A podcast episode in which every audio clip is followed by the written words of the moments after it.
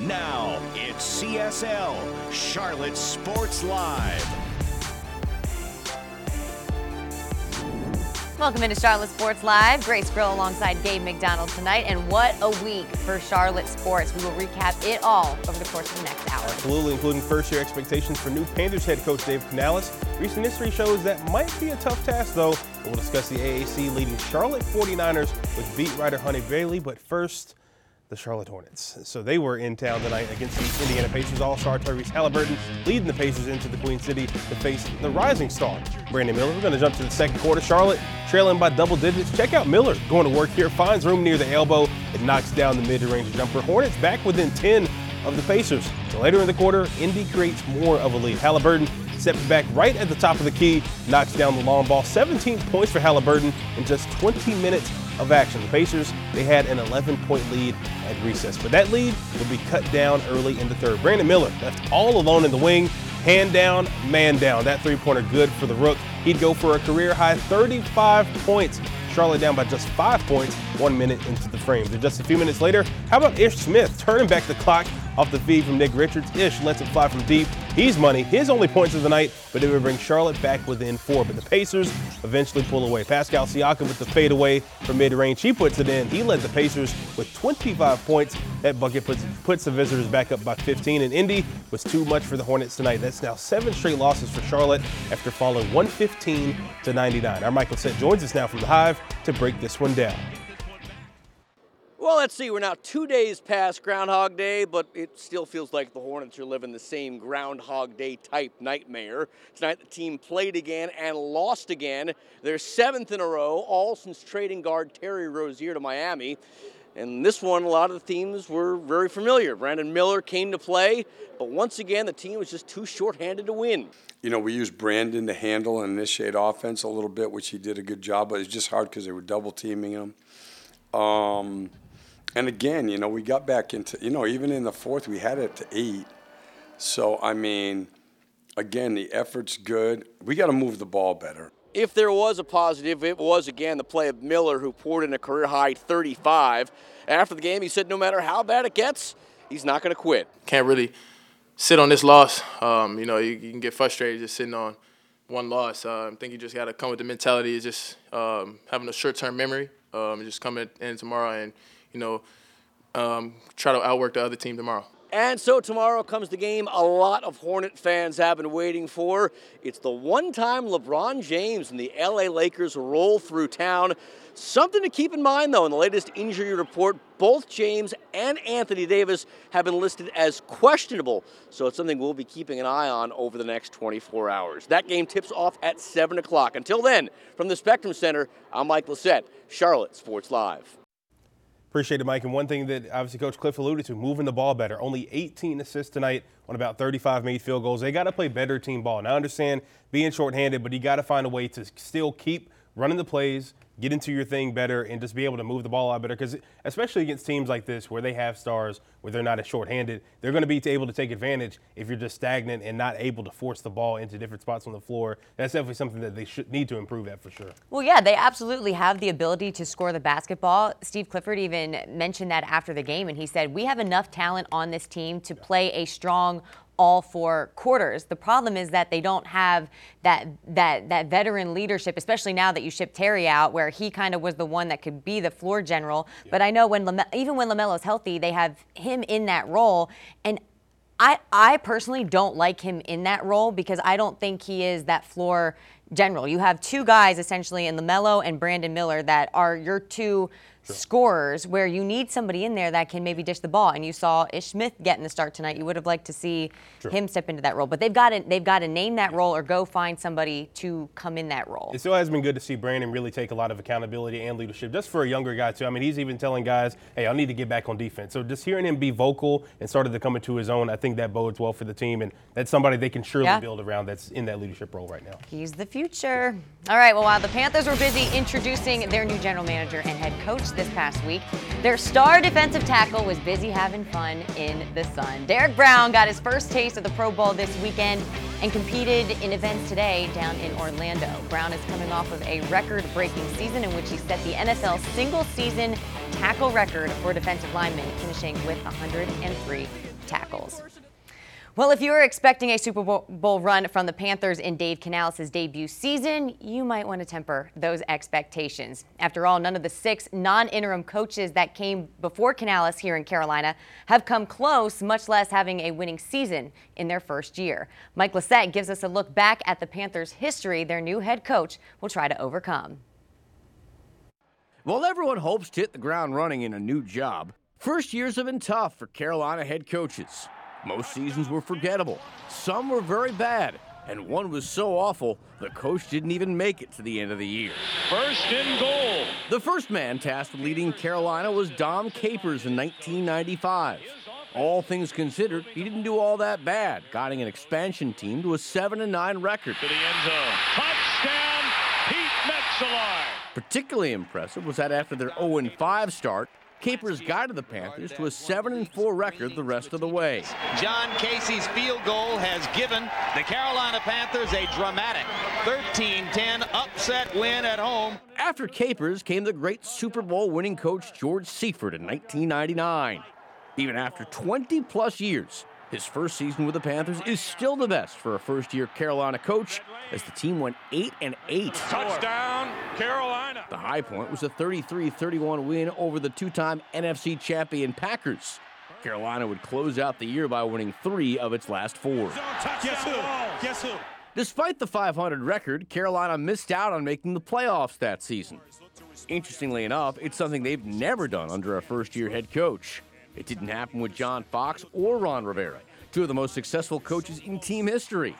Fox was just 7 and 9 in his first year with the club in 2002. Smith in the end zone. Touchdown, Carolina Panthers. That's into the slot. Rivera in 2011 went 6 and 10. Was he in? Yes. In 2020, Matt Rhule had his chance to coach the Panthers. He went just 5 and 11. But just when you thought it couldn't get any worse, here comes Frank Reich in 2023. He lasted just 11 games, going 1 and 10 before getting fired. And this game is over. The good news for Dave Canales is that the bar is low. The bad news is that history is not on his side. Appreciate it, Mike. Moving to football, MetLife Stadium will host the 2026 World Cup final as announced by FIFA this afternoon. That game will be played on July 19th, 2026. But the U.S. men's national team will begin their World Cup journey in Los Angeles on June 12th at SoFi Stadium. Also announced today, AT&T Stadium in Dallas and Mercedes-Benz Stadium in Atlanta will each host semifinal matches, with quarterfinals being held at Gillette Stadium in Foxborough, SoFi, Arrowhead in Kansas City, and Hard Rock Stadium down in Miami. And it will be a historic tournament as the field will expand to 48 teams in the bracket from the original 32.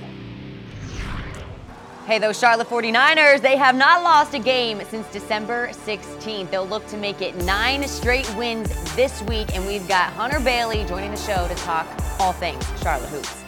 And he knows his catchphrase is like hum diddly dee, but what about the man behind the mic? Up next, the inspirational story of how Hornets broadcaster Eric Collins bet on himself and won. That's coming up here on Charlotte Sports Live. Another good game at Halton today as Charlotte hosted a rematch with Temple from a few weeks ago. That's Deja Lawrence late in the fourth. That tied the game up, but this was the one that counted. Welcome to the 1,000 point club, Deja Lawrence. No time to celebrate though. This one needed double OT. Charlotte down one. Liv Porter with a nice dish underneath to Tiana Rembert, and Charlotte would take the lead. So they came up short in Philly two weeks ago, but not today. Deja Lawrence seals the deal, and the Niners win it 88-81 in double overtime. Hey, how about that? Well, on the men's side, the 49ers have been rolling during conference play. Charlotte now winners of eight straight after taking down in-state foe East Carolina Saturday afternoon. This marks the first time in program history that the Niners have won eight conference games in a row. And they got the dub in front of a sellout crowd of over 8,200, the first sellout at Halton Arena since 2013. With the win, the Niners remain in first place in the AAC with an 8 1 conference record. While they're the top for now, they know their work is far from over. We want more. You know, we want more, and it takes a lot of hard work to do that. It takes a lot of discipline. Um, you never arrive. I've said that. I've said it before. You never arrive, and if you think you arrive, then you're done. Um, you're you're kidding yourself, and that's what the greats do in any sport or anything. They just continue to work and want to be better, and it becomes an obsession, basically. Um, that's what I'm just trying to educate them with. Charlotte will be back in action Tuesday on the road at South Florida to kick off the back half of conference play. Now let's send it back to Grace, who's standing by with our guest to talk all things Niners. Well, I can't think of anybody better to talk about the Charlotte 49ers than Hunter Bailey of the Charlotte Observer.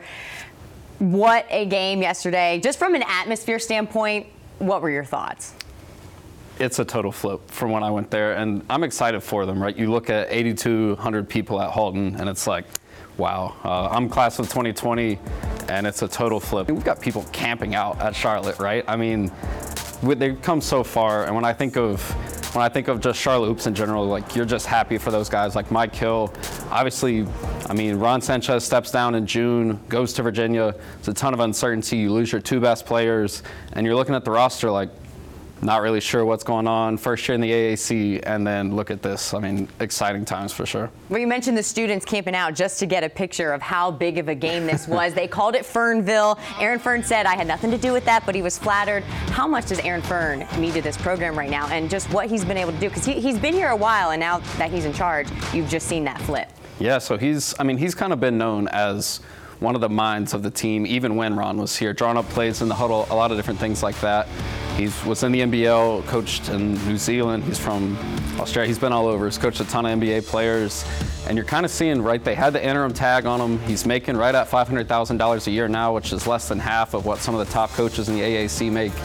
And talking to some folks, that deal is about to come soon, and I think they're going to pay that man what he deserves because he's bringing Charlotte back here. Well, now, when, if you talk to Fearne, he's very big on growth, and you never arrive, right? He wants that to be his message: "Is okay, we've won eight straight now, but we we still aren't there. There's always rooms room to grow."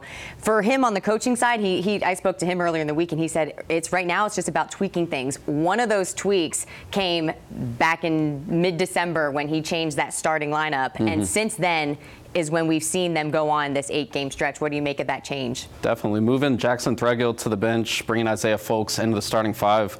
Folkes is just like tenacious on defense. He can he takes the pressure off of the rim defenders, Dishon Jackson and Igor, by being so good on defense. And I think that's also helping Threadgill, who moved to the bench, be better because you've got a fourth year guy off the bench who is like a film junkie. He's kind of like an extension of Fearne on the floor. Hasn't had his best year shooting, but he can really rally the guys so that lineup switch has helped them tremendously. We've seen this team win in different ways. Mm-hmm. Like they're okay, yeah, they're pulling out games decisively, but then we've also saw, I think it was last week, where we saw them come back in two games down 20. So mm-hmm. what what does that say from this team and how they are able to win games? Definitely. I mean, you never want the 20 point deficit. Like obviously that is a concern and you, you want to work on that. But what they're doing in the second half, it's like the defense is just taking a huge step up. They're not really having these scoring lapses that they dealt with a ton under Ron Sanchez. They're able to really kind of get in the flow, and they have four to five guys that can really hit like that shot. I mentioned that to Fearne in postgame yesterday. I said, okay, they almost had six six players in double figure scoring yesterday, and when I mentioned that to him, he kind of I, I, asked him like, what does that mean for this offense and, and how you guys operate? And he kind of had a, an interesting comment about how for us to grow and make that next step to possibly be a tournament team, he needed more guys to step up consistently. He said, I'm not going to name players, but what do you make of those comments? I mean, definitely. I mean, you look at it right. There were probably two to three guys that thought they were the guy as soon as Brice Williams left, as soon as Aly Khalifa left. And you're thinking, I mean, 20, 21 year old guy, this is my shot to be the next face of Charlotte Hoops, be the next Jahmir Young, be the next Brice. What you realize at this point of the year is they've got four to five guys, maybe even more than that, that can get those double digits. They do have four players averaging double digits a night. I think one of the only teams in the conference with that feat. And I think when you're talking about that, it's Dishon Jackson finding his stride here. I mean, he's 6'10", 6'11 guy, transferred in from Washington State, having a career year. I mean, he was guarding like the lights of Evan Mobley and whatnot at USC, and now yesterday, like Sports Center slam at the end of the game, really firing up the crowd. And I mean, he that's that's just it, right? You have so much talent. It's like who's going to take the shot because there's a lot of folks that can right now, and that's a total flip from where Charlotte's been in the past. Well, it is an exciting time to be a Charlotte 49er fan. we're gonna we alluded to it. We're gonna get your thoughts um, because now the talk is: Are they a tournament team? You're gonna stick around for quick six, right? Yep. See you All guys right. then. I always enjoy Hunter, having Hunter on the show. Meanwhile, the National Sports Media Association recently announced a pair of winners for the North Carolina Sportscaster of the Year award, and Hornets broadcaster Eric Collins made the cut. Now, every night on TV, you can see his passion, but as Mike Lissette reports, what you don't see is all the hard work and sacrifice it took for him to make it big. The first time Dell Curry worked the Hornets telecast with new play by play announcer Eric Collins, the Charlotte guard turned TV analyst couldn't help but wonder one big thing. We're two minutes into the game and he comes out of his chair on a dunk. A thing of beauty. And I'm thinking, okay, is this too much? But Curry thought better of offering up any constructive criticism. Besides, as he'd soon learn, it's unlikely Collins would have listened anyway. Get in Starting with his first ever game behind the mic, the 54 year old has done things his way. And more often than not, it's worked in his favor. I remember the producers like, Eric, you know, you got to build, you know, because if you get too excited on the first basket, where are you going to go when there's a game winner? And I was like, don't worry, I'll be excited then too. But before he ever made his first call in the booth, Collins first had to make a call of a different kind. And it was a tough one. He just told Coach John Calipari that he can't start. He's It was 2002. He'd been working as the Bulls sideline reporter for five years. Then one day, at age 32, he decided his first big break was no longer big enough. So my contract was up, and uh, I just told my agent, I said, do not pick up the phone if someone says they want me to be a pregame host or they want me to do sidelines. I want to do play by play only. So that's exactly what Collins did. People told him he was crazy. He didn't care. Even my wife thought I was nuts, you know, because she liked kind of the lifestyle. And I said, honey, I'm playing the long game here. For the next few years, he essentially started over, working the minor leagues and taking smaller freelance gigs. Then in 2015, at last, the NBA came calling again as he would take over as the new voice of the Hornets. It's been almost nine years now, and Collins is still going strong on the job. You can hear my smile, you can see my smile. He's just as loud. And it's going to be two the other way. And you know what's really funny? Straight on look. Curry now thinks it's perfect. At home, if I lived with him, it'd probably be too much. But two hours of the game, it's perfect. Wonder no more, Dell. Oh my goodness. When it comes to Eric Collins, his approach to calling a game is just right. Got three words for you hum diddly d, folks. All right, former Panther Greg Olsen knows what he's talking about, and he has many opinions on the development of Bryce Young. Here from the Carolina Great, coming up next. And also coming up next, it's Mad Max, the next generation. How a local basketball player pays tribute to his dad, all while carving out his own legacy. It's all coming up here on Charlotte Sports Live. Back here on CSL, one of the main tasks for the new Panthers head coach Dave Canales is to develop Bryce Young into the star everyone wants him to be here in Carolina. Recently, I had the chance to catch up with the former Carolina star who had a lot to unpack about the current state of the black and blue. That man being Greg Olsen, who spent a decade in Carolina and was a key piece during the team's 2015 Super Bowl run. Since wrapping up his playing career in 2020, Olsen has found a home in the Fox booth, Fox booth rather, as a color analyst, and still keeps a home here in the Queen City. While he does call games every Sunday, Olsen has still been keeping a close eye on the happenings on 800 South Mint Street. Here's part of our recent conversation where he dissects what went wrong with Bryce Young during his rookie season and how Canales and company can make things right. You talk about stability and foundation. He didn't have any of that, right? I mean, lost his head coach slash play caller halfway through the season. Um, you know, I think they had a lot of different guys from different backgrounds. I think the style in which Frank Reich wanted to play and the, Thomas, the style in which Thomas Brown came from were not necessarily aligned, and they alternated who called plays. It was a, I, don't think it was a, a fair situation for anybody, let alone a rookie quarterback who you traded up to take with the first round pick, and it's all eyes on him. So I think there was a lot of things working against Bryce this year. Um, I think with more stability, I think with better vision, better alignment, we should expect better results from him. But again, he's going to have to get better guys around him. He's going to have to play in a system that plays to his strengths, a system that protects maybe some of his deficiencies. And that's not unique to Bryce. That's every single quarterback in the NFL outside of three.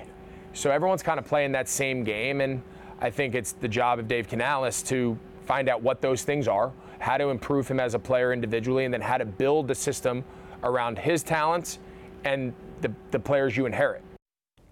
You can watch my full conversation with Olsen coming up tomorrow night right here on Charlotte Sports Live.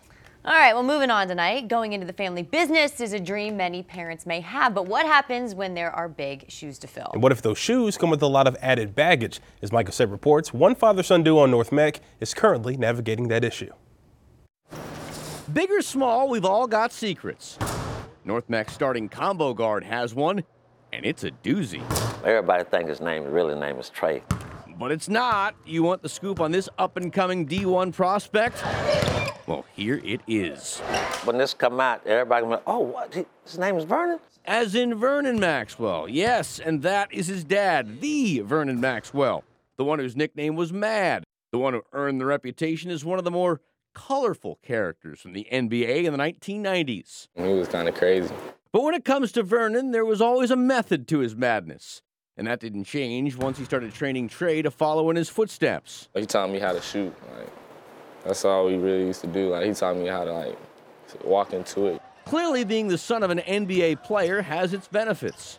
But as Vernon recognized in Trey's case, there were drawbacks too. Every gym we go in, pretty much somebody pull him to the side and be telling him about stories. Hence why Vernon Maxwell III goes by just Trey. But while he's got his own name, his game is all too familiar. He's just a dog, and that's what, you know, more than anything reminds me when I see him play a lot. You know, he just play like a dog. The secret is out. I definitely want to make him proud, you know, want to make it to that next level. Trey Maxwell doesn't go by Vernon, but like Dad, he's just as mad. Mike Lissette, Charlotte Sports Live. Some more good stuff from Mr. Lissette there, and we're four days out from the NBA trade deadline, and there's lots of buzz around who may be on the move. We'll talk which Hornets could get dealt just ahead. And up next, is scoring in today's NBA too easy? After yet another 60-point game last week, we asked Hornets great Muggsy Bogues for his thoughts. That's coming up on the other side here on Charlotte Sports Live. Back here on Charlotte Sports Live, and in case you missed it, last night Chef Curry was at it again. For the second time in his career, the Charlotte native reached the 60-point mark in a 141 to 134 Warriors loss at Atlanta. Curry finished with exactly 60 points, just two points shy of his career high set three years ago in Portland. And Curry's onslaught was the latest high scoring performance in the NBA this season. And here we are, only in February, and there have been 15 50 plus point games in the NBA this season. To put that into perspective, exactly 10 years ago in the 2013 14 season, there were only six. And if you were to go back even further to 30 years ago, there were only three. That was in the heyday of former Hornets guard Muggsy Bogues. We caught up with him yesterday at his middle school basketball tournament. While he says he's been entertained by all the scoring, Muggsy says he thinks we've reached the point where maybe the league considers some rule changes to help the defenses out a little bit. Yeah, the offense has really been emphasized here, and it's mainly because of the skill set of the players. You know, you got seven footers, seven four Yeah. guys that shooting threes like it's effortless, and uh, so they trying to you know cater to those players. But I think once they kind of reel back and understand the importance of defense and how guys are more able to you know compete on that level on that end of the court, it makes the game much more better, I believe. Now, the Hornets have not had anyone reach 50 plus this year, but they've been on a receiving end of a big game. You might remember Karl-Anthony Towns dropped 62 on them just last month. And Charlotte could definitely use a guy that can score 50 plus every now and then. Maybe that guy will be Brandon Miller, Grace. Maybe, but with the NBA trade deadline just days away and their season practically already over, Charlotte is looking to unload some of its young talent to help build for the future. Mike Lissette is back with us from the Spectrum Center to discuss the trade talk with former NBA scout Stephen Giles. Well, Stephen Giles, I feel a little bit like I'm back in high school. There's a ton of rumors out there, and, and, and it's hard to separate fact from fiction, which is why we brought you back here tonight. We're four days away from the trade deadline. We want to go right to the expert. That's you. On Friday, it seemed like Miles Bridges was headed out of town to Phoenix, and yet he played tonight against the Pacers. What's the latest on that situation? Well, there's a couple scenarios you have to go over with Miles. First of all, he's difficult to trade because you've got to have his permission to trade him, seeing that he signed this qualifying offer. Secondly, with an $8 million contract, he's in a range where it's difficult to get equal talent back matching that money. And then lastly, one of the key players that Charlotte was reportedly interested in, Grayson Allen, is playing really well, shooting well over 50% from the three point line for Phoenix, playing the best basketball of his career. So what you're saying is once again the Hornets uh, can't get a break in that department. It's interesting, you know, Mitch Kupchak uh, a couple weeks ago when they made the Rozier trade was like, hey, we're in the market to make moves before the deadline. Do you think that you know? Teams are sort of taking advantage of the fact that they know that Charlotte wants to make some moves here. They're in the market to trade. There's some degree to that, but I would say it applies to most teams, and it and part of that is you don't make your best offers until it gets closer to the deadline. Yeah. So th- that's affecting the situation now, but when we get to Wednesday, certainly Thursday, the offers will get more serious. What about the other ones? Obviously, Kyle Lowry, Gordon Hayward, uh, PJ Washington. Those are guys who we've heard all sorts of rumors about. Of those three, or, or maybe if there's more, what's the most likely scenario where someone's leaving town here? Well, Kyle most likely, but in a buyout, not a trade. Rep- rumors are the Hornets are still trying to trade him, but $30 million is difficult to match. There are three teams interested in Kyle the Sixers, the Magic, and the Lakers, who will be here tomorrow. So you never know. When a teams get in the same town, sometimes sparks do happen. Uh, Gordon Hayward, there's been mention of buyout, but don't think it happens with Gordon because he would lose his bird rights. He would like to keep his bird rights, so he likely does not take a buyout. And then lastly, PJ has gotten interest recently from Dallas and the LA Clippers. That might be the easiest guy to trade of the three. Oh, the trade deadline coming up on Thursday. It should be an eventful couple of days. Guys, back to you. Appreciate it, Mike. With all the excitement over Thursday's Panthers press conference, you might have missed one big thing about the future of the Panthers defensive coordinator position. Is Ejiro Evero staying or going? We have the scoop coming up next on the DC. Plus, we've got the exclusive conversation with the new guys leading the charge. Catch our sit down with Dave Canales and Dan Morgan coming up next. Maybe one of the biggest things to come out of Thursday's press conference might have been overshadowed. Dave Canales says he expects defensive coordinator Ejiro Evero to stay on staff. After missing out on the head coaching job in Seattle and here again in Carolina, he was a hot name to land elsewhere, but the Panthers have blocked him from making any lateral move since he is under contract. Canales says already facing an Evero defense twice this season makes him that much more interested in working with the highly sought after coach respect factor that I have going against them. I know I know this scheme going against it. I'm really excited to learn more about the ins and outs as far as how the calls come in, the adjustments and all that. I just know it was really difficult on me for years. Uh, whether it was in Seattle going against the Rams in that family, um, or this year just going against EJ twice. So, and this is this is really important for me, um, especially as a as a first time head coach who's like, I'm here to make sure we get our football right, especially on the offensive side, that we have that continuity um, with the players, with with EJ. You know, just being able to have the mentality that I saw that was really challenging to play against. Well, there wasn't much to cheer for for the Carolina Panthers in the 2023 season, but good times could be on their way. Lots Yeah. of excitement over at 800 South Mint Street. Yeah, and there's a lot of optimism that new GM Dan Morgan and head coach Dave Canales can fix the Panthers. But as they told our own Carla Gebhardt, they understand it's going to take a lot of work.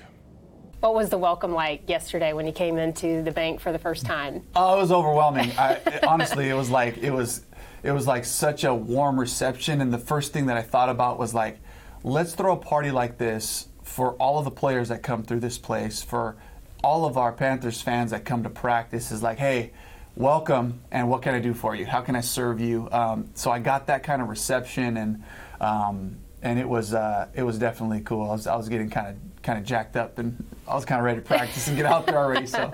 Right. And, and Dan, I know that this moment just really means a lot for you to be drafted here by the Carolina Panthers and now to really take over the general manager position and make it your own. How do you feel like you're going to be able to do that? Um, you know, it's kind of surreal, first of all, just kind of being back here, uh, to be the GM, a place that I played, you know, for seven years. Um, I'm just really excited to, you know, work with Dave, um, you know, get this thing going, uh, do it the way that we want to do it, which is positive energy, good vibes around here, um, and just have the players feel that when, when they walk in the building. And um, let's go win. You know, that's that's really what it's about. What stood out to you uh, about Dave and just his this past year with Tampa Bay, what he was able to do with the offense? I know you kind of obviously kept your eye on him since you have a previous relationship in Seattle as well. Super smart as a coach, um, works his butt off, and just the energy and the good vibes that he brings, you know, to the practice field, to the building. He's going to bring energy, emotion, and um, I feel like we've been missing that missing that around here a little bit. I know you can't really predict the future, but after Yeah. taking over at Tampa Bay as the offensive coordinator, did you see this move to become a head coach so closely that it might come, that the opportunity might come uh, pretty quickly? I really didn't, but at the same time, I wanted to be ready, and this is something I've been working on for 10 years. Um, you know, I'm 42 years old. I know a lot of, I may look young, the energy feels that way, um, but this is something that I've had my sights on for a really long time, and it was just a matter of opportunity. And I'm so grateful for the Bucks organization. They gave me a chance to really just be me and then figure this thing out. And there was a lot of lessons learned through the process. So for me, you know, selfishly, I was like, you know, I need to take my lumps. You know, and we had we had a couple of different kind of stretches there in Tampa where we had some some hard stretches where we lost a lot of games, six out of seven, and then we won four straight, and then got ourselves into the playoffs. Once that happened, I was like, okay, you know, kind of told Lizzie, I said, well, we just need to be ready just in case something comes across our way, and um, and this opportunity just happened to be the perfect fit uh, for what we were trying to do. And we've heard so much here in Carolina about how you're working with quarterbacks, obviously Geno Smith in Seattle and then Baker Mayfield just this past season. When you've watched Bryce Young over the past season, what stood out to you about him? Uh, courage, um, calm, presence, accuracy. Uh, those are some of the things that are a carryover from the guy I saw just a year ago in the college evaluation process. Um, and I kind of pinched myself. We were really never in a position in Seattle to get the first overall pick. So, like, the more I watched the film prepping for the interview, the more I was like, it's settling on me like, I may get a chance to coach Baker Mayfield's first pick overall as well, you know. Right. Um, but here's here's this just this impressionable, talented, really focused young man, and uh, just really like relish the opportunity to be able to do that with him. I know that stood out to you, and now you're going to be tasked with bringing in players to, to go around Bryce Young. The way that you played the game, though, I think that really stands out to a lot of people. And now having your eye to assess that talent is going to be a really big deal uh, for a lot of fans here in Carolina. When you think about a player that you want to come here to Carolina, what kind of player is that? You know, I think it's a smart player. Um, it's a tough player. Um, somebody that's accountable on and off the field. Uh, you know, playmakers, uh, whether on the offensive side of the ball, uh, scoring touchdowns, and on the defensive side of the ball, taking it away.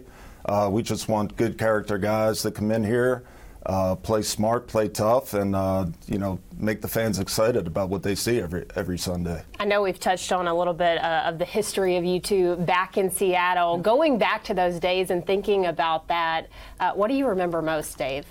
Just a couple doors down, and just like really watching Dan just stand for what he believed. Um, you know, he's gonna he's gonna shoot it to you straight based on the way he sees things. Um, and you know, we we shared a wing, like we shared a hallway. We were just a couple doors away um, for uh, the first few years before I moved to wide receivers coach. But you know, just to see the the confidence that he approached every day with, and especially like as he was just getting going, you know, in the scouting world there, but like he just kind of had a feel and an understanding for what a good football player looks like. I think the one-two punch is like, let's find those players that fit that mold, and then how can I create an environment where they can thrive? What do you remember most from that time? Well, you know, Dave, he, di- he didn't need a cup of coffee first thing in the morning. I know that by walking down the hallway. Um, a lot of energy. Uh, always knew that Dave was putting the work in. He's always in his office working, putting it, putting in that work that you know most people aren't willing to do. Um, so I got a ton of respect for Dave, and I just I look forward to working with him. It's going to be a lot of fun. And last question for you, Dave. I know that you've already been familiar with keep pounding here and what that means for Carolina. What does that mean to you just as a new head coach coming in?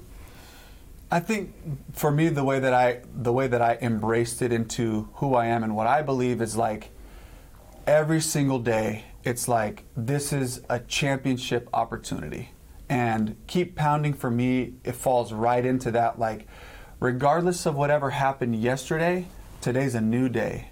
It's first and 10, got a new set of downs. I'm so fired up. I got all my plays at my disposal here.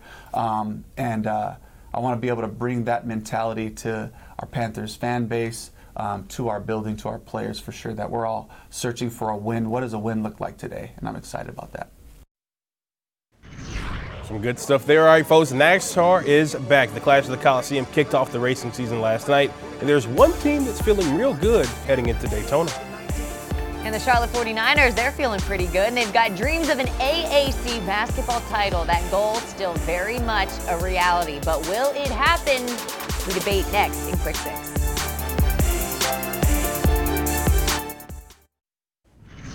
The Clash of the Coliseum came a bit early due to Mother Nature. NASCAR holding its annual preseason exhibition last night due to the weather coming through Los Angeles today. After an overtime restart, it would be Denny Hamlin coming away victorious to kick off the new season with a checkered flag. This marked his fourth career victory in the Clash and his first since the race moved to the Coliseum in 2022. After getting the win, Denny, as he always does, poked a little bit of fun at the fans in attendance great momentum boost. It doesn't much more do much more than that, but uh, you know, I clean off all the trophies uh, every January 1st in the entryway of the house, and now we get to add one pretty quick. So really happy about that. Congratulations, Denny Hamlin is your Clash winner. He has something to say, I think. You know I beat your favorite driver again, right? Just Denny being Denny. With the clash in the books, that means the next thing on the schedule is the Great American Race. We're just two weeks out from the Daytona 500, folks, and our CSL team will be down in the Sunshine State all of Speed Week, covering Media Day, the duels, trucks, Xfinity, and the big event on Sunday. See it all right here leading up to February 18th, only on Fox Charlotte.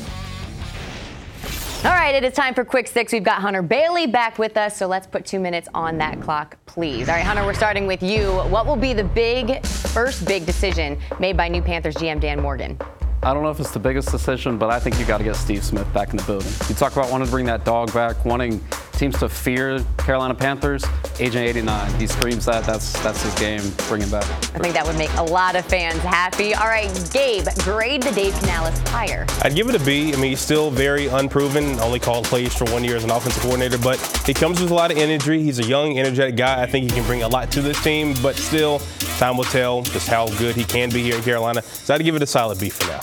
All right, Hunter, that NBA trade deadline is looming. Who will the Hornets trade this week, if anybody?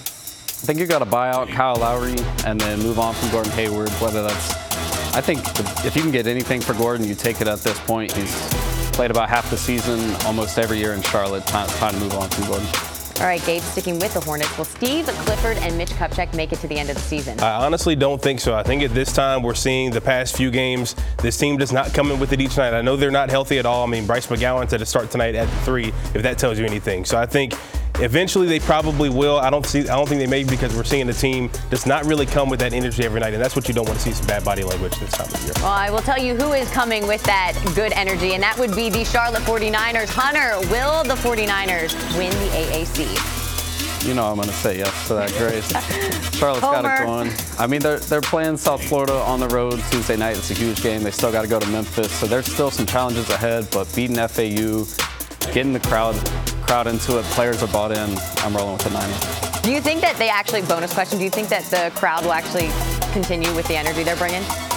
I think so. I mean, the next home game is February 15th against UTSA. Uh, it's the team they beat earlier in the season. You know you can add to that win streak. I think if they win Tuesday, they they are exactly where you want to be right now. It's exciting. All right, Gabe, real quick, what is the best sports movie soundtrack of all time? I got to go with Space Jam. Fly like an eagle. Mic drop right there. Over Rocky? Yes, Space Jam was way before my. I mean, Space, Rocky was way before my time. I but resonate, that's like. I resonate better. I, I, know Rocky is elite, but Space Jam, there's no better soundtrack. You heard it here first. All right, that is quick six. Over Rocky. Oh my gosh. Well, our QC crowns are next. Maybe South Carolina women's hoops will get one. They moved to 21 0 today after routing Ole Miss by 29 points. Find out if they take home a crown coming up next. All right, time to finish up the night with our QC crowns. Grace, you're up first tonight. All right, well, he got my crown last night, but he gets it again tonight. Wyndham Clark, he was declared the winner at the AT&T Pebble Beach Pro-Am after the final round was called due to inclement weather.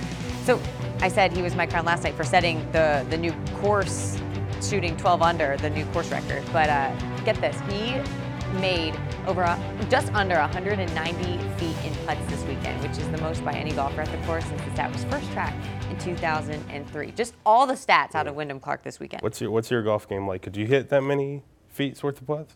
You know, I haven't tried in a while. We got to try. We got to top golf first. That's my game. Me on a real golf course. No. My crown tonight going out to Ravens kicker Justin Tucker, arguably the best in the game, and he proved it today in the Pro Bowl game, showing off the accuracy. Tucker able to defeat Cowboys kicker Brandon Aubrey in the game of kick tack toe help the cause for the AFC. However, it would eventually be the NFC taking home the crown for the entire Pro Bowl game. Still, some cool stuff here. As a specialist, got a little bit of love. Justin Tucker, obviously one of the best in the game. He's sure to go to the Hall of Fame. That's of course, just so cool. It was really cool to see. I think I love. We talked about this earlier. You know, before the show, the new Pro Bowl games format is really good because the game got very Yeah. diluted over the past two years. None of these guys are playing defensive tackling, so I think having fun, doing different things like this, and shout out to our guy Derrick Brown too, being able to sh- get some. Uh, get some Absolutely. Yeah, I, the vibe felt very much Yeah. like uh, like MLB home run derby type stuff, and that just makes it more fun and Yeah, exciting. no. Having the players involved and getting on the mic a little bit was cool too.